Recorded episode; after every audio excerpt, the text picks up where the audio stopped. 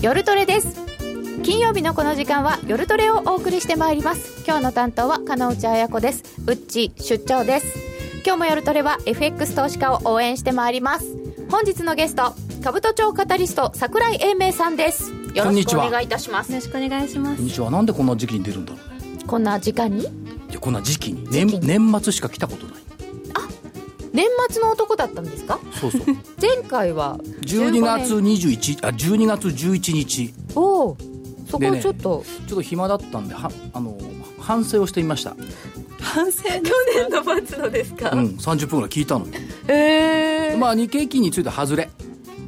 なんて言ったんですか年末高あちちょょっと外れ悪いことだけ言っといて今年の最大のテーマはいはい。 12月からでしたの消費税を上げるかどうかああ衆議院参議院のダブル選挙があるかどうかおで12月11日から言ってましたあぴったりじゃないですか当たることもあるうんそれから銘柄ちょっと珍しくね年末選んでみたんですよ猿年銘柄全部外れ ここで銘柄言ってたんですかなんでかあれ内田さんに言わされたんだね、 なあ んか気になる。毎年おっしゃってるのでっていうので。で自分で聞きたかったね内田さんがーあー猿年銘柄とか、そんな気もするうんで猿年銘柄全部外れホンダソニー NEC あところがそっから真面目に考えればってちゃんと言ってんだよ新あそこまで真面目じゃなかったんですそうかそう新興市場で上がっている銘柄はいで言った銘柄がねインフォテリア500円台、あれん。 1600円までいきましたからねここに反応するノーディーが面白いんインフォテリアって言われて分かっているノーディーがそうなんか多分あのもうここで伺って名前を多分聞いてて気になってはいたんでしょうね。うんしかも500円台 IoT 関連が1600円まで3倍すごいそれから EDEX9517 電力関係2300円まで12月上がって増資やったんで1100円まで下げてまた1800円台まで上がってきたうーんそして最後に今をときめくバイオバイオっ海洋バイオなどバイオもテーマて言ってたんですねうん12月に、どうこの個別に強い桜井指数に弱い桜井それ今日の番組的にはどうなんでしどょううかなんでしょうか いや指数言いますよ今日はねはいだからぜ指ひ数は反対やった方がいいんじゃない逆に。反逆指標対指標として考えればええまあ桜井さんでもテーマは去年の末も当てていたということなので今日もその辺中心に伺っていきましょう、はい今日のテーマは株と超カタリスト桜井さんが株と為替の今後を読むですよろしくお願いしますよろしくお願いいたしますお願いしそますしてノーディもよろしくお願いいたしよろましす、くお願いします。えー、ツイッターでご意見ご質問受け付けております皆さんと一緒にトレード戦略を練りましょうそれでは今夜も夜トレ進めてまいりましょうはい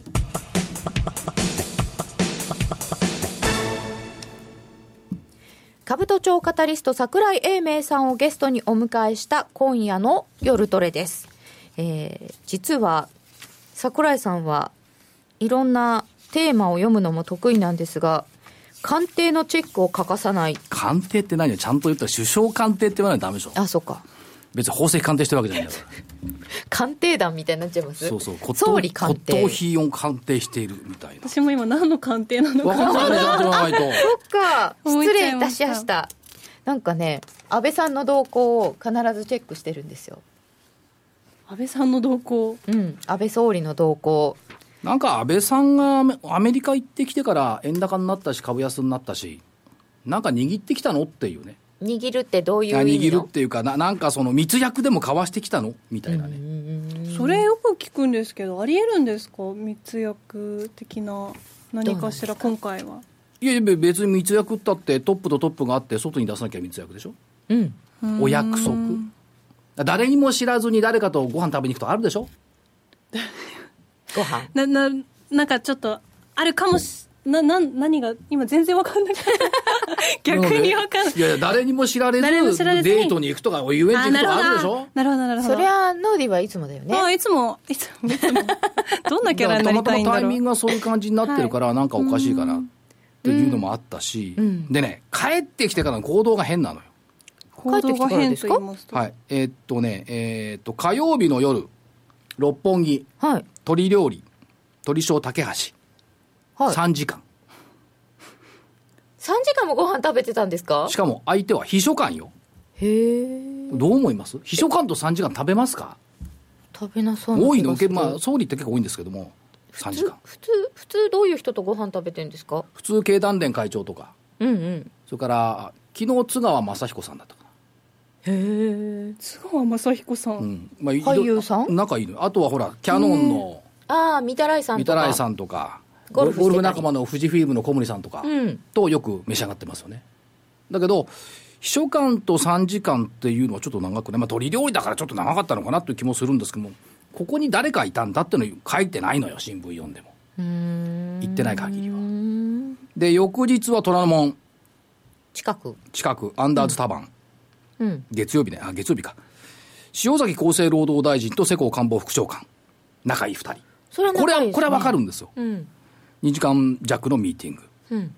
どうなんでしょうね、下手に考えていくと、円高容認消費増税延期なしなんでを握ってきたのかなって思っちゃいたいでしょ、株安になってると、アメリカで密約をしてきたようで、うん、そういうふうにシナリオができるかどうか、円高容認株消費税増税あそういうことか円高容認して消費税は増税延期な延し、期延期しないってことは増税するってことですよ増ね税する、うんまあどうなのかな、これ、勝手な読みだから分かりませんけどね、もしそうなったら株はどうなるんですか株ですか、はい消費増税延期なしだったら下がってるでしょうね。だから下がってきましたね、もしそういう読みをするんだったらね。まあ、だけど、スケジュール見ると、消費増税延期は多分あるんでしょうけど、もうこの問題はもう、だんだん片付いてきてるから、次の問題のやっぱり企業業績の方に移っちゃってるでしょうね、マーケットのテーマは。そうですよねだから増税延期は多分あるんだなっていうところまで来ちゃってるのでもしそれで延期しないよってなったらちょっとショックじゃないですかまあ、してくんないと困る。だから前回の2014年に引き上げた時は、まあ、財務省的なエコノミストなんかが、上げるべきじゃない、あ上げるべきだって言ってたでしょ。うんでそれで間違ったことを理解してるから、多分延期はないんでしょうね、ええ延期っていうか、延期にするんでしょうね。でも延期じゃダメだって言ってる人もいますよね本当にダメなのなんでであの理由がよく分かんない。ただ伸ばすんじゃなくて中止とかしてくれあないそれはさからっにて積極的な意味でね、それは正解でしょうね、うんと思いますので、だからまあ法改正まで触れてきましたんで、向こうで、向こうでってかワシントンか、あのアメリカで、法改正法改正しないと消費増税延期できない、ああだって上げることに決まっちゃってるから、そうですね決議しちゃいましたからだねからその辺のちょっと、安倍さんの動向っていうのは、首相動向ってやっぱり読んどいた方がうんいいと思いますよね。新聞に新聞にも書いてあるし載ってますしネットにも載ってますし、うん安倍さんって何してもバレちゃうんですねあいやあだからでもこういうふうに秘書官ととかね、多分後ろに出口があったりするんじゃないかと勘ぐってしまったりするのです よ多分じドゃラないマとかで見たことある多分ね、あの後ろに出口があるところで食べるう。んでも寿司屋さんはなかったからあの時は変な人いなかった赤坂プリンスホテルで出口56個ありましたからね、あそうらしいですうねん上から入ってくる総理大臣とか下から出てくる総理大臣とか昔ねあとなんかか髪の毛切りに行ってると思ってたらいなくなってたとかあタギ美容室 ねって言うんですかいなくなってはいないけどそ奥れっにてオフィシャルに発表してる情報じゃない記者の方がこうジャーナリストの方が取材したものが新聞に載ってるんですかあオフィシャル発表あオフィシャル発表なんだこれ首相官邸発表だからうーんだっ初てめ秘て知り書ま官したとご飯食べに行ったって言って隣にノーでいるかもしれないキラリンで大体あの記者が働くのが夜中12時ぐらいまでだから、はい12時現在肯定とかね12時現在指定で来客なしとか言って終わるんですよそうなんですかうーん10秒で終わるから見といたらいいですよかちょっと見てみようと思いましたもし初めてそんなものが見れるんだっていうのを知りました、ええ新聞に載っかってますから首相同棲とかはい動く静かびっくり 誰と同棲してるんだって思っちゃい そまれ すそれまずいですラジオ難しいよね言い方がねそうですねでもこの間、まあ、そのアメリカ行って何があったか分かんないんですけど、はいわざわざアメリカの新聞に通貨安競争はうんぬんとかっていうインタビュー記事が載っちゃったじゃないですか、はいあれで円高容認なんだねって思われたっていうところはありますよね まあそれはあるでしょう、ただし、総理大臣って、頭悪くないからうん、革新的発言でしょうね、確信革してる新的発言、要するに不用意な発言じゃなかったんだろうと、うーんで不用意な発言じゃなかったんだろうと思ったんですけども、麻生さんとか菅さんが、いや、そんなことないよとうんいうことを言って、打ち消して、今日は一応戻ってきた。うんいうところですよねだけど今日の戻りはそれで戻ったんじゃなくて自立反発って考えた方がいいんじゃないですかね為替も自立反発ってあるんですかあ為替は違うと思いますよ株の方が、うんああで株が戻してくると為替もちょっと戻したりしてうん、今、ここのところ、どっちが先っていう議論がすごい多くって、うん為替が先に円高ですか、株が先に株安ですかっていうの、うん最近見てると、株のが先のような気がするんですけども、記者はなんか為替が円高になったから株がね、安くなったっていう書き方してますけど、微妙なタイムラグがあるような気がしますけどね。そうですよね、はいい、つもどっちが先とも限らないような気がしますねで、えー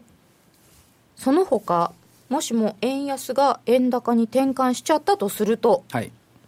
しちゃったんですよねきっとでしてると125円から107円までいったんだからで株価も下がりました株価下がったのを皆さん為替とか輸出のせいにしますけどこれ下げた原因の6割以上は業績悪化ですよそ1れ誰株も当たり利益が下がってる下がってる金内さんは何でも知っているからすごいそんなことないですよまた褒め殺しに入らないでくださいねいやいやだって日経金の一株当たり利益が1270円から1115円まで150円下げてるわけですから150円ということは PR15 倍としたら1500600円の下げってのは業績の下げでしょ150円かける15合ってます合ってる1300円ぐらい今150円かける5になってしまいました計算ね、彼女さん、頭いいんだけど計算できないんだよね、そうなんです足し算ができない。足し算できなかったんですよこの間何があったんですかえなあんかできますか、言ってみましょうか、えっとね、100円、はいあま最初もう一回、500円、はい100円、はい50円、はい10円、5円、1円、さあ、合計は。 666これはできるじゃない、わーいこれが彼女さんできなかった。できなかったんですよなんかきっと疲れてたんですよ疲れてると脳みそって計算に回んないですからでねね、この666っていまあう何の数字数字なはんで、すかなんだっけ、オーメンだっけ、あそうそうそともう言いますが、フリーメイソンさんが好きな数字、日本の硬貨って500円玉100円玉なんだっけ50円玉10円玉5円玉1円玉ってあるじゃないですか全部出すと666になる。わあすごいなんか都市伝説チックないや、完璧都市伝説よ。そそうそうそううそうすると、えーっと、消費税が5円の時に、あ、は5%の時に、1円玉がいらなくなった。ああで、作るのやめようかって言った時に、いや、そうすると、666が好きな人がお怒るよねって言って、で、8%に上がっという説がた。とという都市伝説。俺でも1キュッパの商品とか買うときね1円玉やっぱいりますよねいりましたねいりましたよでも数減るでしょ。減るんですかねやっぱりあみんな足し算してくれてたはい666 666加納内さんのできない666。そうでもこれ10%になったら完璧に1円玉いらなくなってくるかもしれない。じゃないでしょうねでしょそうしたらどうなんのでも665になっちゃうからだから10%に上げないじゃないって3か月言い続けたけどそうですそんな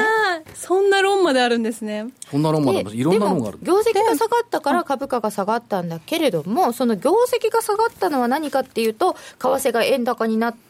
たかそらこに大きな錯覚があるんですよ誰が一番下げてんですか東芝とかシャープとか三井物産三菱商事でしょ三井物産三菱商事2000億レベルで、えー損出してますけどもじゃあこれ為替ですかって言ったら違うでしょ原油安でしょ原油安資源来安でしょましたね商社なんかみんな下方それを修正だかにならっちゃったせいぜい為替の影響があるって全体の2割から3割なんで資源安だとメーカ商ーさ社んだのからあえっ、と商社の方ねあであの東芝とシャープは自滅でしょ自滅別ってに為いうと 替がうんぬんかんぬんの話じゃないでしょ自滅でしょ売れるもんが作れなかったんだからそうですねシャープの場合はうんっていうふうに考えていく価格と競争にうんね、価格競争に負けたっていうのもあるかもしれないですけども、そうすると、まあ、大半原油だとか資源安で商社だとかもそうだしだから全体におけるその円高の影響って確かにあるんですよ、んこのまま100円ぐらいの円高続いたら来期の業績16%減益とかねいう数字は出てきてますからそれは確かにそうなんですけどもそれより何より売れる商品作ってないんじゃないのっていう。うんそこが辛いとこですようねんこっちの方が大きいと思うのに、何でも人のせいにするから、為替のせいってしちゃうんですけど、そうじゃないんじゃないっていう感じがしますよね、それから価格競争もおかしなことに遭遇しました、今日何ですか鳥取から帰ってきたんですけど、昨日鳥取行くのに風が吹いてたから、はい新幹線で行ってみた、うん飛行機飛ばないと悪いからとね、さ5時間かかるのよ、うん3万円がかかるのよ、高い片道、今日飛行機ちゃんと飛びました、1万6000よ、1時間で。これおかしくない、このこういう価格設定って。うん鳥取だとそんなに安いんですか飛行機安いですよええだからそういうあそうなんだ、うん、そういうふうに考えると、やっぱ価格もどっかおかしくなってない、それからファーストリテイルだって、値段上げて売れなくて、値段下げて売れないって、要するに売れないものを作ってないじゃんって売れあ売れるものを作がってないじゃん。っていうことになってきてます、これ、自己努力の問題じゃないの、うーんじゃあ価格だけじゃないですねでし問ょ、題は、うん、価格だけじゃない、だって、売れるものを作っていれば、価格いくらでも買いに来るじゃない、うん、うんそれはそうなんだかだらそれをみんなこう為替のせいにしちゃうってのもいかがなものよっていうね、そうかただね、責任転嫁するの楽なのね、私たちのせいじゃありませんよ、為替のせいですよって言っちゃうと楽じゃない。もうなんか、まあ、原原因がそれだとしてその結局はでも株価下がってるわけじゃないですか、はいこれは今後もっと下がっていくんですか、ね、さあそこ行きましょうか指数で見ればですか、はいはいまあ、1万5000円と1万8000円のレベルにいると考えればいいんじゃないですか、レンジに。レンジなんですかあー今1万5000円1万時8000円時々言っている2と5と8。うん、数字として2と5と8株価って200円、500円、800円っていう節目で動いてるんですよ。へえでそうなんで頭すねに1つけると、1万2000、1万5000、あ、い1200円、1500円、1800円。お尻に0つけると、1万2000、1万5000、1万8000円。その辺がこう大事な節目になることが多い多い。ちなみにアベノミクススタート以来の株価の節目ってそこですよ。8000円からスタートして、まあ、1万円を抜けましたけど、1万2000円でしばらく止まっていて、1万5000円でしばらく止まっていて、1万8000円でしばらく止まっていて、で2万円超えたんですけども、2万2000円に行けずに、今、1万5000円と1万8000円、 2万円なんとか超えたんですけどね中途半端な超え方だった、あそこで2万2000円まで行けばよかった、2万そうすれば飛び900円で終わっちゃった。終わっちゃいましたねそうすると1万5000 1万8000円のレンジっていうことはちょっともう一回2万円は見られないってことですか消費増税延期があればあれば。かつ、今期、みんな、今期つか、全3月期でみんな悪いとこぶち込みましたからね。ぶち込んだぶち込んだ。何でもかんでも損出しちゃおうって出しちゃってるから。うんなんでですかみんな悪いから今なら出せる。自分だけ悪いのは嫌。ちょっとそういうとこありますね、はい日本の企業はきっとね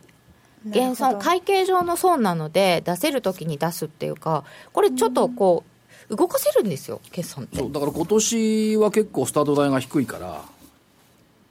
意外と悪くないんじゃない増益になるんじゃないので、為替だってじゃあ円高っていくらになるのさっきね106円って話が出たんです1ドルじゃあそれいつまでの話今年の目標んもでも目標確かちょっとなんか大統領選挙前後みたいなうんうん67月ぐらいって話でしたよね、大統領選挙のああ大統領選挙より課長もになもるっと前のそれぐらいの時に100 106円いくかないかないかなみたいな話を11月にえっと、もっと前67月ぐらいにその選挙がある、ま、予備選の佳境のところのところらへああ、んじゃあ時間軸としては2ヶ月ぐらいで100万6円。これがだからうん106円にタッチするかどうかっていうことよりも企業業績には106円でずっといるのかっていう滞在するのかってことが重要になるじゃない滞ですか在するのか、あるいはその、変動するのか。うんうんで実質問題として、じゃあ、為替どこに影響してるのっていうと、帳面上でしょ、輸出関連、ここがね、それなのに、実際変わんないんですよ、実際にはもう部品も調達するのをドルだったりドルで買って、ドルで売ってるわけですから、それを日本の決算に戻すから、どうしても為替換算するんで、ああだこうだ言うんですけども、それやっぱしをね新商膨大視してね、大変だ、大変だっていう、えーでも円高になったらあの輸出企業大変みたいなイメージを持ってますけど円安になったら輸入企業大変なんですけど、まあそれは、まあ、企業は大変ですけどでも国内であのの需要といろんな海外での需要だったらなんか外の方が大きいイメージを私は持っちゃうんですけど、はい、個人でいくと円高の方が絶対いいですよね、円安よりね。あまあ、個人は円高の方がはい、本当はありがだかたらくねだて、からつまり、2ペイゼロのところをなんか輸出産業ばっかりクローズアップするし、はいから円安になると輸入産業ばっかりクローズアップするし、そこはどうなのよっていう疑問は持ってるんですけどまあね、企業さんにもよるでしょうしだって海外に工場もたくさんあるじゃないですかで海外の従業員の方も多いので本当に円高ドル安でどれぐらいマイナスになるかってちょっと違うと思うんですよ昔とはででもやっぱり決算に直すと数字上はマイナスになるところが多くてトヨタは1円動くといくらいくらですっていう風なのばっかり出てきてるのでちょっと行き過ぎなところはあるとは思いますまが、あ、ただまあ円高だと企業がちょっと警戒感がある、でもそれを打ち消すためにやっぱり製品の良さを向上させるしかないっていうことですよね、それからね、もうものづくりはやっぱりこれ、大きなテーマが変わってきたんじゃないかと思うんですよ、ものづくりのテーマが変わった。日本のものづくりの力ってものすごい優れ優れているうん。と思うんですけども、もう限界なんじゃない、もの,、ものを作るっていうことで稼ごうっていうの。じゃあつま何りで稼げばいいんでしょう単に物を作るっていうところじゃだけじゃなくて、付加価値をつけるものに物に付加価値あるいはその物を作るんじゃなくて物の使い方のソフトだとか、使い方の方。うん、そういった見えないものサービスで稼ぐのが先進国の役割ものづくりは新興国なんじゃないのうーん。それをいつまでもしがみついてるとシャープ見たくなっちゃうんじゃないっていう またシャープが出てきちゃいまとしいたう気がするんですよねそうするとあんまりそんなに日経平均がガンガン下がってなんかそこから円高っていうこともなさそうですか強烈な円高うん90円とかうんはないんじゃないかなとうん思ってますけどもね、どうなんですか、だけど、80円レベルからすれば、107円、8円ってどうなの、っていう、たまたまトレンドがこう、四半期ごとに移ってきてるから、その都度為替見直しするんで上がってきてますけど、うんそんなにどう、本当に苦しいのっていうどうなんですかねところは疑問、それからもう一つは、為替にしても株にしても、やっぱり戦いの中での構造でしょ、ここがね、抜けてるの、株価でも為替も戦ってるんですよ、売り方も買い方も。変わってますかん戦ってるでしょうん戦ってるでその戦う時の大前提って何だと思います一番弱いとこつくでしょあここ弱いよねあそれはありますねその弱いところで疲れてるのが文句を言わない今の東京市場だと思う、文句を言わない言わないでしょだって市場は文句を言わないっていうか、だって動かされちゃいますよねだって明らかに負けてるじゃない、うんまあ、今日はあの麻生さんが、はいハイフリクエンシーとか、はいちょっと考えた方がいいんじゃないのみたいな発言をしてますよね、うん、ハイフリクエンシー超高速取引うん、を考えてどうするのいやだから今超高速取引って東京だけじゃないですか各国はちょっと規制の方向に入っているのに、はい東京だけはもう海外勢にもっとやってくださいみたいになっててそういうだからねそれそうそうなんですけど時間軸をそんなに短くしていいの、ああそういう意味ですね99円で買って100円で売る人がどんだけいるのでもそういう、うん、まあはいね、どう思います超高速取引が全て悪いって関係ないじゃんゆっくり通していけばいいじゃん3日後に上がってりゃいいって個人はね個人はねいっつもねスピードだけを競おうとしてきました3日じゃないでしょそしたらうんだからとにかく人より早く物を聞いて人より早く買うことが勝利の道だ今違う人から聞いても何しても早くなくていいゆっくりみんなが去った後に行けばいいゆっくりでいいゆっくり通していいという感じがしますよねうんそうかもしれないそれをみんな一生懸命焦っていくっていうのがいけないのかなっていう感じあんまり焦っちゃいけないあとはあれそう、大義名分をどう見つけるか。特に為替なんか、大義名分をどう見つけるか、シナリオを作るかとが一番大事でしょ大義名分ですう。か、うん。核あるべしとかね。うんだから円高とかね。だから円安とか。この大義名分の見つけ方は、やっぱり、あの、売りで買い手ともにうまいですよね。そうですねだって毎日変わるんだもん。変わりますよねでその時間軸を1日にしてる奥からずれちゃうでしょ。うん、多分1週間にするとぶれないと思えそうですかう。うん。でも1週間前振り返る人いないじゃん。ーん振り返りますようん。でもそうあ、偉い。1ヶ月は。私は結構過去を向いて生きているので 違うか市場関係者はね、過去に饒舌、未来に科目ですからね。そうなんですね、うん未来は分かりませんからねということがあまり理解されていませんけど、本当に過去は饒舌、そう未来に科目。さて相場はいつもバトルロワイヤルやっていただいてます 銘柄バトルロワイヤルという番組がございます不況が続くと円高付加価値って言うのは簡単なんだよなシャープはもう吸収される物で物言わそうものづくりうんうん、消費税10%でもいいから所得税5%にして喜んで金使うあ最近ね所得税の方もっていう話はちょっと出てきてますよね所得税ね、なくしてくんないかな、あれね。ねえ所得税もありますよね、あいちそいしちたらみんな頑張っ落ちてるお金稼ぎますよね、うん。あ、あれ、あれなんかね、あるために、うんなんか寂しいもんね。うーんその辺の税率とかいろんなものをうん、考えた方がいいかもしれませんよちょっとなんか政策が出てくるとまた違う政そう策かもしれはまだっせんて一億総活躍化とか出てきますからその意味ではまあ期待感持っといていいんじゃないかこれあな、れですよね5月6月あたりですよね、うんまた出てくる子育てとかねうんまあ全般的なあれじゃないですけどただね政策って後から聞いてきますからねじわじわと今バイオ来てるのははい1年半前の薬事法の改正でしょああそうですねだからじわじわ聞いてきますようーんそれが市場が気が付くのにちょっと時間かかったりするので先に見つけておけばいいですねと思いますよねはい明少日し明後日そうそうバイオ取材に行ってくるあ楽しみですねの楽しみでしょ1日2社取材よ、忙しいですねねうんしかもバイを固めてバイオ固めてよ4500番台2社いいですね楽しみにしてますだけどあとどうなんですか今日陽線つけてきてるから短期的にはねやっぱり2月の12日のところのレベルを下がらない限り日経平均ってそこから下いかないと思うのねあそうですか、うんこう2月の安値を見に行くとか言われちゃうと嫌なんですよねいや、あれって、あの時ってだって、例えばあのネット証券経由の信用評価損率、売り方プラスよ。売り方の方が空売りの方々の方が儲かっそていれからた PBR が0点、うん PBR が0.99倍、解散価値を割り込んだ PER12 倍台うんまで行ってたのがあそこですよ。 2月1万4865円これを割らずにいってほしいなと、きっと大丈夫と桜井さんはそこまで行くと、やっぱり、昨日なんかでもギリギリその水準まで来てた、昨日、一昨日か。近くね逆に言うともし万が一割れちゃったりなんかしたら大変なことになるってことですか大変なことにならないと思いますよ。ならないんですね、はいそこははい、ただ、指数先物やってる人はね、大変だと思いますけども、基本的に最後にね、ニューヨークダウとはい225の違い、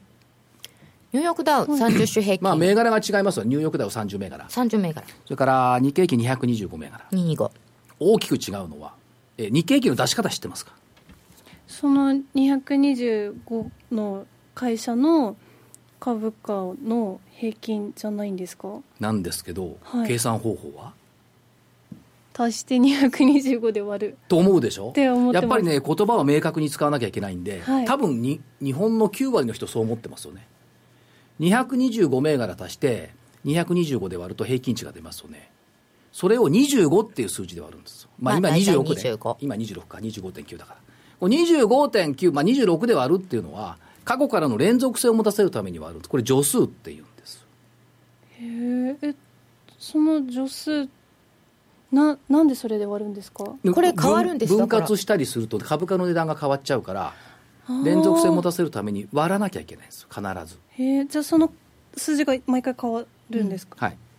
毎回まあ今毎回ってこと今は大体25から6、うーんでニューヨークダウも初めて知っ同じなんですよ30銘柄足して30で割って、はいニューヨークダウの場合は、えっとね、0.13か15ぐらいなんですよ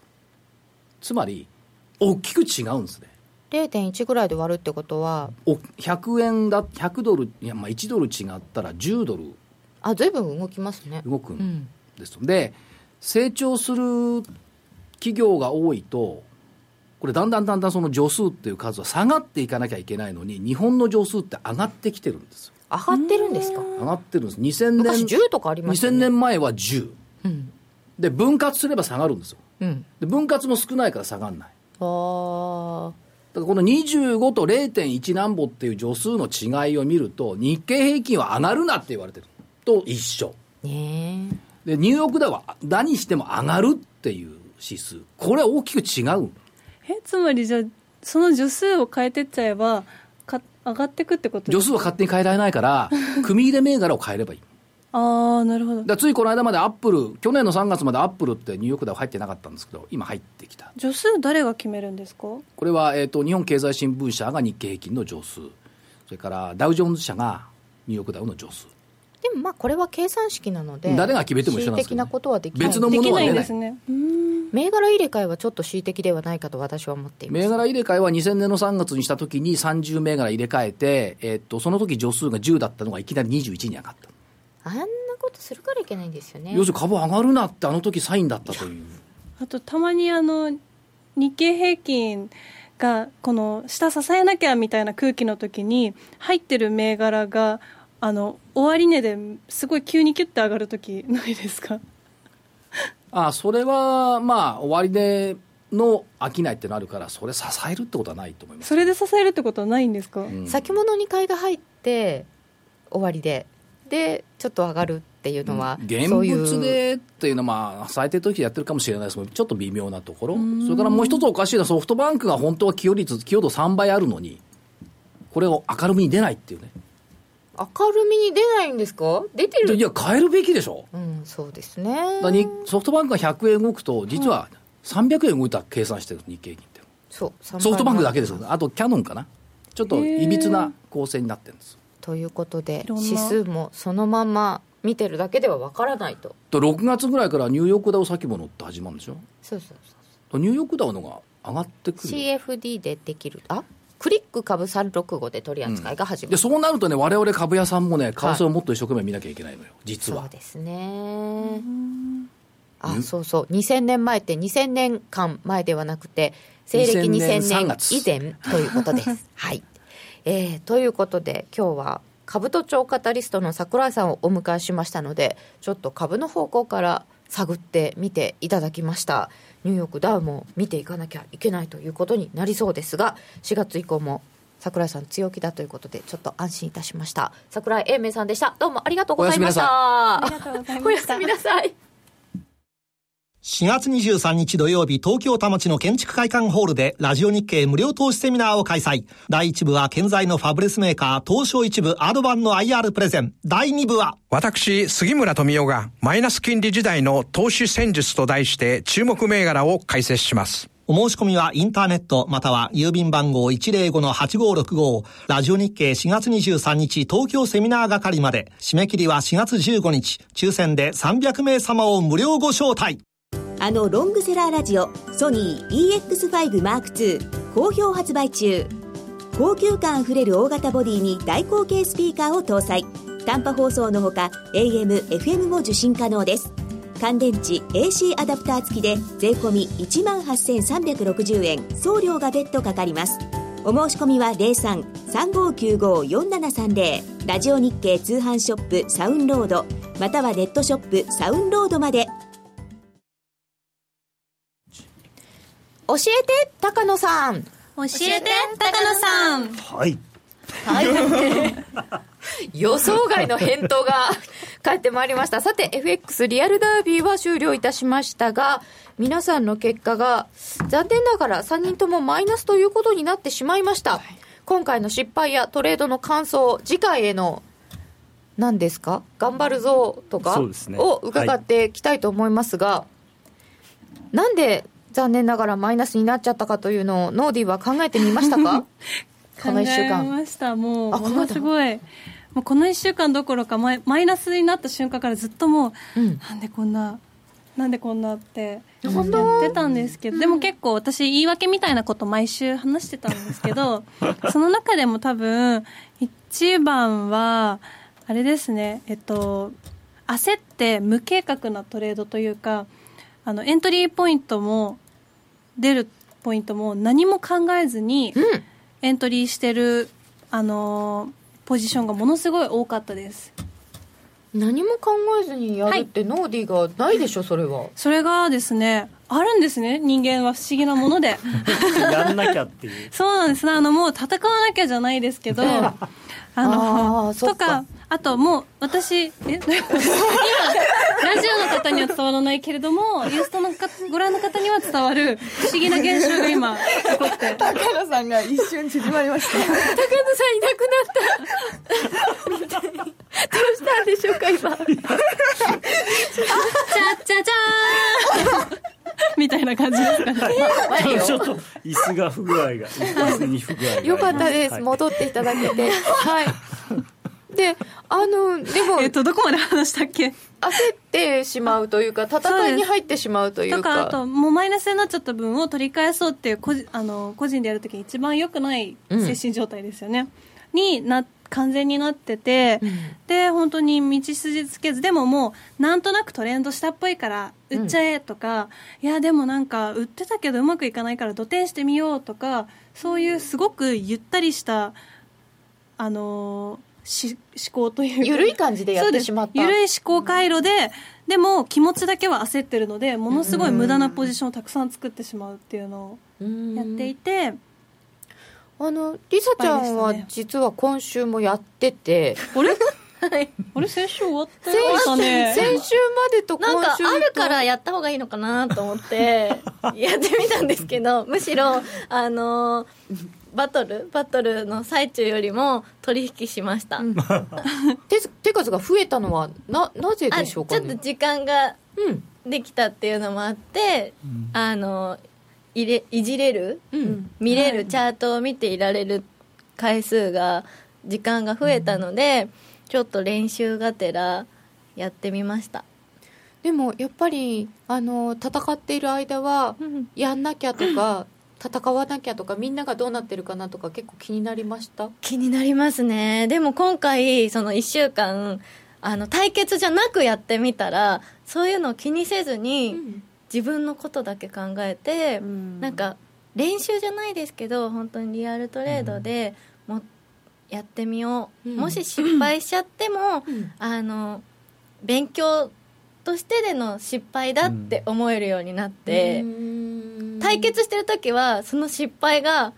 あ負けみたいな即で感覚だったんですけど、あこれはこういうこれはちょっと失敗だったなとか自分の中であちょっと今何も考えてなかったなとか、っていうのを改めて見直すことができるっていゆうのがあきりましたなちゃんも結構戦っている間は寝言言っちゃったりしてたんだっけ夢にも夢にも出てきましたし手数料が今回は勉強になりましたねまあオーバートレードってやつですねてやつですかねはいあのあんまり遅ればらないようにやります、次からは回数あのオーバートレードって 2, 二つ意味があって回数やりすぎからポジションもおの金額が大きすぎ、両方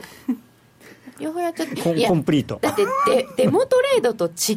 たからねまあ金額がね500万円から3万円ですからねそうですよねちょっとその辺はあったかもしれませんが次回からはもう一度鷹野スクール開校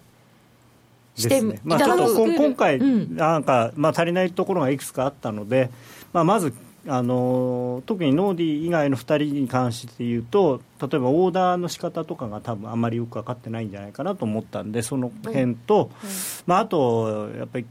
まあ、ノーディー含めて資金管理の考え方をもう一度復習をして、はいであとは、まあ、もう一回チャートの基本と、んまあ、そのぐらいやればきっと次回は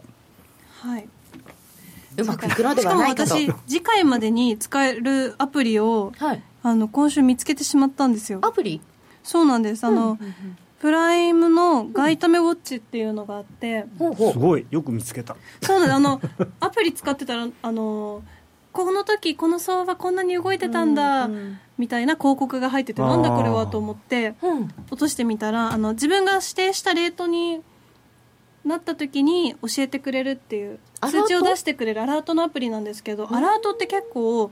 まあ、私いろんなの使ったりするんですけど設定がやや面倒だったり別途の登録が必要だったりとか。メールで来たりとかねそうそうなんです、メールで来てもメール自体が15分に1回とかしか受信してないのにそっかそっか分かんないよって思ってたのでこれすごい便利でこれ気づいたのでうんいくら以下になったみたいなのを知って見れる時は見てみたいのを次回やりたいなと思いそまれしたはいいですね、はい、なんか指し値とかだとやっぱりどうしても、指し値段は指したけどここじゃなかったんだよながあると思うんですけど、なんかプラスでこれも使えたらなってはい、携帯のトレードでももう一回教えてくださいはいえっとですね FX プライムから出ている外為ウォッチですね外為ウォッ妖怪チウォッチみたいはい、はでい、ななんんかかちょっとそのタイトルはパクってる気がしなくもないんですけどうん結構いろいろあのメモとかもつけれて名前を、白いこれは私ポンド上がってるって、とかポンド下がってるみたいなメモ一言メモを入れて、それが表示されるとかもあります焦りすぎてポンドがってるって がってる上がってるか下がってるか分かんないじゃんなね分かんないみたいなのもありますけどとりあえずどっちか動いてるは次回はこれ使いますはいというわけで次回の FX ダービーは5月1日からです頑張りましょう、ではここでお知らせです相場が大きく動き始めた今だからこそ FX にチャレンジしてみませんか ?FX プライム by GMO では多彩な FX 商品を提供しています。自由に取引できるスタンダードな FX なら選べる外貨を、ストラテジーを選んだり作ったりシステムトレードするなら選べるミラートレーダーとちょいトレ FX。そして値動きが小さくても取引チャンスがあるバイナリーオプションの選べる外為オプション。自分の投資スタイルに合った FX を選べます。FX を始めるなら FX プライム by GMO をご利用ください。株式会社 FX プライム by GMO は、関東財務局長、金賞第259号の金融商品取引業者です。当社で取り扱う商品は、価格の変動等により、投資額以上の損失が発生することがあります。取引開始にあたっては、契約締結前交付書面を熟読、ご理解いただいた上で、ご自身の判断にてお願いいたします。詳しくは、契約締結前交付書面等をお読みください。虎ノ門で禅の修行を体験するラジオ日経では座禅の基本に加え写経の修行を体験できるワークショップを大好評実施中です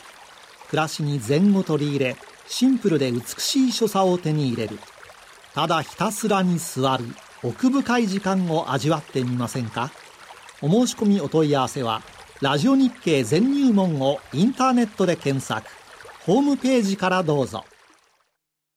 CD 金井さやかの90日で仕上げる TOEIC テストステップバイステップコーチング好評発売中500分にも及ぶ音声ファイルとボリュームたっぷりの PDF ファイルを1枚に収納しっかり確実にテストに向けた指導を受けることができますお値段は税込5400円送料が別途かかりますお申し込みお問い合わせはパソコンスマートフォンからラジオ日経ネットショップサウンロードまでどうぞ夜トレ高野康則の今夜はどっちこのコーナーは真面目に FX、FX プライム by GMO の提供でお送りいたします。ここからは FX 取引を真面目に、そしてもっと楽しむためのコーナーです。よろしくお願いいたします。よろしくお願いします。さて直近でドル買われていまして、1ドル108円81銭近辺で、ユーロが123円81銭近辺。ユーロ上がってます。ユーロドルで1.1379ぐらい ぐ らいになってますよ。れはなぜだ原なぜだ油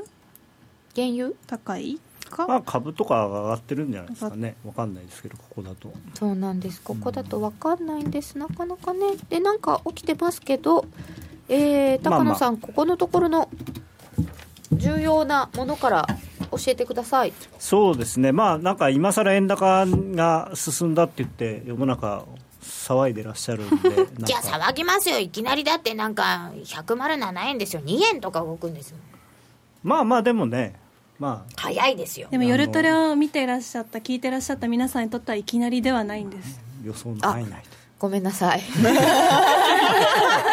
聞いてらっしゃった方どころか喋ってたんですけど、私はなんか早いよとか思ってました。でもやっごぱめんなさい実際にあるあると早いですよねなあの高野さんはずっと言ってたけど本当にこんな下がる、みたいな、でもまあそんなにねだってあのー最大でまあ昨日が一番下がったんですかね1日2円ぐらいですかはいでまあ2円1日2円ぐらいだったらね2円でまああ原油上がっのてるよ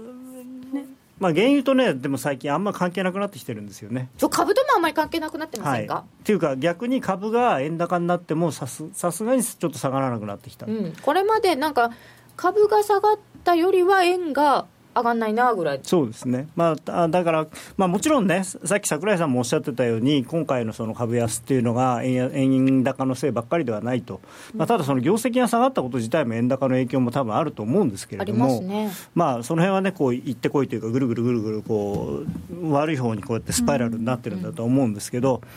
あのまあ、配当利回りとかね、そういうの考えると、さすがに今、ゼロマイナス金利の世の中なんで、 2%以上ありますから、だね、から、まああの広く浅く買える人は、まあ、株は買ってもいいのかもしれないですよね。うんあんまりピンポイントで買うのは僕はあの株の専門家じゃないんであの個別銘柄怖いんで日経平均買えない時は買いたくないんですけど、うんままあ、そういう話は置いといて、まあ、これ、下がった理由っていうのはやっぱり大きく3つあるんですけれども、はいまあ、あのこれ、原油ね、今、あんまり関係ないって申し上げたんですが、原油下がるときは関係あるんですよ。下がるときは原油下がるときはドル円下がるんです、でも原油上がってもあんまりドル円上がらないっていう、ええうんまあそういう下だけ感反じ応するのやめてほしいですねまあそれはなぜかというと、円高のバイアスが今か、強いからっていうことなんですけれども、であと、まあえー今年じゃなくて、今月じゃないな、今週だ、 何を言ってる、今週、一番すごくあのネット上でも話題、ネット上というか、はいい、ろんな記事が出てますし、いろんな人がいろんなこと言ってる、そのまあ、介入。はいまあ、これに関して、その安倍総理が、だあのウォール・ストリート・ジャーナルのインタビューで、あの通貨安競争は絶対に避けなければいけないとこか、れ出るんですか1枚目の資料あですかねは、はいい、出てると思います、恣意的な為替市場への介入は慎まなければならないというようなことをおっしゃったと、うんまあ、これ、ただあの、ほん本当はというかね、これ、原文もそのウォール・ストリート・ジャーナル自体が実際にどういう質問をして、そのフルでどういうふうにあ安倍さんが喋ってるのかわからないんで、なんか一部の話によると、これは人民元の話だっていうことを言ってる人もいるんですけど。まあ、ただ一応ね、この僕はそその新聞をそのまま信じれば、円高傾向や人民元の下落、不安定な動きについてっていうことに関して、こういうふうにおっしゃってるんですよね。で、これって実はでもすごく当たり前のことで、はいあの日本は一応 G7 というですね先進7カ国に入れてもらってるわけで、でその G- G7 というその団体のですね、はい仲間のあの共通の認識としては、為替は市場が決めるものと、だから為替レートを目標にして何か政策をしたりするのはやめましょうという、まあ、ECB がやってますけど。まあ表向きはそういうことになってますよねそれであの金利をいじったりとか量的緩和をしたりするのは、まあ、本当は通貨安にしたいんだとしても一応そのインフレ期待を起こすためですとか、はいあの景気を支えるためですっていう言い訳が効くんですけど為替介入だけはそれは通貨安を狙ってるとしか他に言いようがないわけですよね。そうですね、うん、だからやっぱり介入っていうのは基本的にはできないんです、でそこはあのー韓国とかあの中国とかとは日本は全く立場が違うんですよね。でしかも、えー今月、来月とですねその G7 関連の会合は日本でやるわけですよ。えーまあ、来週ね、広島で外相会合があって、5月になれば20日に財務省増中央銀行総裁会議があって、でまあ、その後伊勢志摩サミットというのをやるわけなんで、その議長国が G7 のもうここ何年も言っているその基本的な考え考え方から逸脱することをなかなかできないんですよね、だからもちろん1日に5円とか下がれば、あのスムージングって言って買い買ったりすることはできるんですけれども、まあ、1日2円で大変だっていうのは分かりますけれども、でも1日2円ぐらいの変動では、そそんな介入をするような言い訳にはならない。口先介入ぐらいはありですかうーんで、それに関してですね、あのまあ、あと FMC の議事録もこの下がった理由の一つなんですが、まあ、その介入の話にせっかくなったんで、この円高牽制発言というふうに言われているものがいろいろ出てるんですね。はいで、まあ、菅官房長官が一番あの毎日言ってるんですけど、これ、まあ、なんで毎日言ってるかって聞かれるから言ってるんですよね、まずは記者が質問しているは記者が質問するから。為替円高になってますけどどうですかそとうか言っでてる、えーこれ、為替市場の動向を緊張感を持って注視していきたいっうんていうのが、まあ、一応、決まり文句なんですけど、これ、見ていただくと分かるように、毎日同じこと言ってるわけですよね。本当だで、これはだから、財務省の役人に、うんえー聞かれたらこういうふうに答えてくださいというふうに渡されてるもので、うんこれ、別に多分今だけでもないんですよ、ずっとよ。昔そうですよね、はいい、つも注視注視って言ってて、はいはいはい注視だけなら俺もしてるよってよくトレーダーの方がそうそうそうてかトレーダーの方がね私たちなんかもっと見てるガン見してますもうよ見てねますよガン見ですよもう一銭刻みで見てますからね、この人たち一円刻みぐらいでしか見てもませうんから、注視してますよ、はいだからこれ、別に何の意味もない発言なんですよ、あるある意味いないんだこれ意味ないんですよ。そう聞かれたらこう答えてくださいって常に言言われて渡されてる紙を読んでるだけなんで麻生さんどうですかで麻生さんも、えー緊張感を持って相場を見守っているこれも結局同じじゃないですか見守ってる彼は文章を持ってそのまま読むんじゃなくて覚えてることを言ってるんでちょっと言い方が違うだけであのーまあひつ場合によっては必要な措置を取るっておっしゃってますよね、このじゃあその問題は場合によるかどうかっていうのが一番大事なんであって今場合じゃないんですよそれどうやってわかるんですか場合かどうかまずはあの、場合かどうかっていうのは、今はじゃあ、円高、円高って世の中では言われてますけれども、果たして今、円高なのか、まあ、確かに2月とか1月とか、125円から比べると今、円高ですよ、うん10 20円近く円高になってるところが、まあ、あの為替の場合、あんまりあのフェアバリューっていうその株みたいなものってないんですけれども、えーこれは一応、公益法財団法人国際通貨研究所というですね、あの行天さんという昔いらっしゃったあの、今どっかにえー財務官の方が、えーまあ、いろんな会社からお金をいただいてけやっているその国際通貨研究所というところ、まあ、こんなのやってんですからやってるってるんですけどでそこでが出してるこの購買力平価とあの実勢レートのチャートなんですけれども、まあ、これこう歴史的に見るとですねこの企業物価っていうところとがまあ大体そのまあ中心っていうとかなり大雑把ですけれども、まあ、ここ何年かそれが上限になってたわけですが、まあ、そこをこうぐるぐる行ったり来たりしてるんですね。でそれが今99円ぐらいなんですよ。でこれ購買力平価ってすごいいろんな計算の仕方があるんでその会社によって違うんですけれども、まあ、ざっくり言うと大体95円から105円の間なんですねどこの会社が計算したやつでも95円から105円の間ぐらいなんですドル円の、まあ、いわゆるその購買力平価、まあ、株でいうフェアバリューみたいなもんですよね。ということは今はどちらかというとまだやや円安なんですよ。そうですね、はい、だからやや円安なのにドル買い介入をするっていうのは、まあ、よっぽど理由がないとできないでそれプラス介入っていうのは必ず相手のいることなんですよねすだからその相手の国にドル買い介入しますよっていう一応連絡をすするわけですよ、しますよというかまあ一応していいですかっていうであどうぞどうぞって言われればできるんですけれど、まあ、もちろんなんか緊急事態があれば別ですよただあの地震が起きてすごい円高になっちゃいましたっていうんだったら緊急でできますけど震災の後はありました、でそうじゃない時に介入をするんであればやっぱ相手の国の了承がひ必要なんですよね。でどうい今アメリカが何を心配してるかドル高を心配してるわけですよ。で今ですねはいダドリーさんがはいニューヨーク連銀総裁のダドリーさんが、ドル高の問題は過去数週間で弱まったという発言をした模様まあ、弱まったっていうことはでもまだあるってことですよねただそうですよねでも、はい多分それでじゃないですか、まあ、それでここ買われてるんですかね。うんまあ、ただ、あのー今はアメリカはどっちに懸念を持ってるかって言えばドル安に懸念を持ってるわけであはなあくてドル高に懸念を持ってるのは明らかなのでそこでその、まあ、例えば日本が買い為替介入しました、うんまあ、当然そしたらドル高になりますとでもしかしたらユーロドルも下がるかもしれないだからせっかくその減ってきたものがまたぼっと出てきちゃうわけですよね。でドル高も一つの理由として利上げができなくて困ってるわけですよ、今、アメリカ。だからもっと下がってほしいんです。だから、そういうことを考えてもですね、今、介入があるとかですね、介入期待でっていうのは、まあ、この今、だから今もその介入期待なのかもしれないですけれども、僕は非常にナンセンスだと思ってうます。ん、なるほどはい。はいいろんな発言などもあってこんな風になっていますがというところでした、はい現実的ではないと。さてそんなところで今夜は今108円の78銭ぐらいになってきておりますがそしてポンド円は153円の44銭ぐらいになっておポンりドます円よくが動きましたね。よく動いてるんですよこの子がまたねさて今夜はどうですかうんドル円売りたいんですけど、ドル円売りたいはい、あのまあ100 109円、もう100円乗らないかな。 109円で売りたいぐらいだったら売りたいですね、はいあの110円っていうのはなかなかないと思ってるので、で、まあ、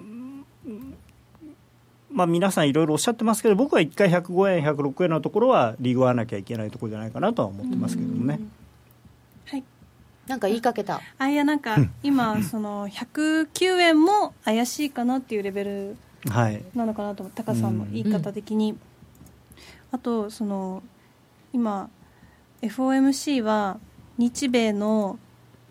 これの意味がちょっともうダドリーさん言うことをみんな回りくどいですよね言うことがまあ、役が回回りくどいのかもしれな い。役が回りくど日い、本語で喋ってるわけじゃないんで。ね、政策決あ FOMC は政策決定でドル高を考慮すると、もう一個何かニュースがあって世界のそれ見通しは不透明感の源でありアメリカにとってリスクあそれはそれ同じこと言ってますねはいあのーゲーレンさんとこれはですねちょっと待ってくださいねありますねというかこの間の FMC の議事録と同じことですね、うんあのーよいしょだったなんか他にも世界経済これの意味が分かんないちょうど聞いておこうと思って、まあ、一つはだから、ドル高が続くと、利上げできないから嫌だよって言ってるわけですね、はいその最初のやつは。で、もう一つはその、今まで、まあ、僕はジャネットはそんなひどい人じゃないと思ってるんですけど、まあ、アンチジャネット派の人から言わせると、あの人はまず失業率が高いから利上げできない、で今度は失業率が下がってきたら、労働の質がどうのこうの。で今度は海外がどうだからとかって言って、あの利上げしないんだっていうふうに言ってるじゃないですか。であのまあ、そその流れでいうと、今、FOMC が一番気にしてるのはドル高と海外の状況なわけですよね。はいで海外の状況って言い出したら、もうアメリカの数字がどうのこうのじゃないわけですよ。そうなんですでちでどっかやっぱり怪しいとこはいっぱい今あるんで、それがみんな、あブラジルも大丈夫、中国も底打ちしました、えーイギリスはもう E- E- EU から出ませんで、ギリシャもちゃんとまたお金返し始めました、日本の株も下げ下げまたギリシャ問題になってますからね、 ねあのチプラス首相、まだいたんだみたいなねや、ちゃんとやってるんだみたいな。またウクライナも出てきましたそようですよね、だからそういうのが落ち着かないと、追加利上げできない、だから僕は年内あるかどうかも怪しいんじゃないかっていう気がしちゃうんですよ。ねいつまで経っても出てきた、はいはい、日本と欧州の景気刺激策を支持すべきだなどと発言ってやったんですけど景気刺激策を支持するってどういうまあ、だからそのマイナス金利とかをやってることを、まあ、文句は言わないと、まあ、それはそうですよね、中央同じ中央銀行家として他のか他の会社じゃなくて、他の国の中央銀行家がやってることに対して、その文句を言うっていうのは、普通はありえないですっかてらこ。とはドル高円安も容認してるよっていうことではなセッい、それとこれとは話が別と、もともとだって日本の量的緩和、量的質的緩和は、えーあの通貨安を施行したものではないっていうふうに、だからこれもう、あれで大人の事情の世界ですね、建前。ドル売りたいけれども109円ぐらいで売りたいとするとちょっとそこまでどうかなぐらいのところの今晩、はいえーっと、まあポンあドのとかはどうしま中すか長期で持つんであれば、全然ドル円は、うんあのこうやって1円とか戻ったところで売るのは非常にいいことかなと思いますね。で105円6円ぐらいのところでは一旦利食いましょう、そうですね。ポンド君はですね、まあ、ポン円、ポン円なんかすごい綺麗なんですよね、この日足の一目金公表とか見ていただく冷とや、しではいなんかぐじゅぐじゅぐじゅってもみ合っていて、で、この抵抗体にプチッと触った途端に、キャッツって下がってる。本当だ、あちみたいですそうねそうそうあ、やばい、うーんあ、当たっちゃったみたいな。これ結局売り継続ってことですよそねうですねでしかもこの2月の安値切れてるので、うんまあ、もうちょっと下がってもおかしくないですし、まあ、材料的にも、あのー6月23日でしたっけ、あのブレグジットが話がどうなるかっていうのがまだまだ全然不透明なので。あのーそうするとやっぱりリスクを回避するっていう意味ではポンドでの資産は持ちたくないっていうのが普通なんですよね。さてその辺の目標の決め方なんかも次回の FX ダービーについては伺ってまいりたいと思います、高野康則の「今夜はどっち?」このコーナーは「真面目に FXFX プライム by GMO」の提供でお送りいたしました番組もそろそろお別れの時間が近づいてまいりました来週の「夜トレ」もぜひぜひお楽しみになさってくださいそして5月からの FX ダービーに向けてみんなで力を高めていきたいと思います頑張りましょう頑張りましょう、はい、えーお時間の許す方はこの後ユーストリーム延長戦まで、えーお付き合いくださいラジオの前の皆様はここでお別れですさようならさよならトさよなら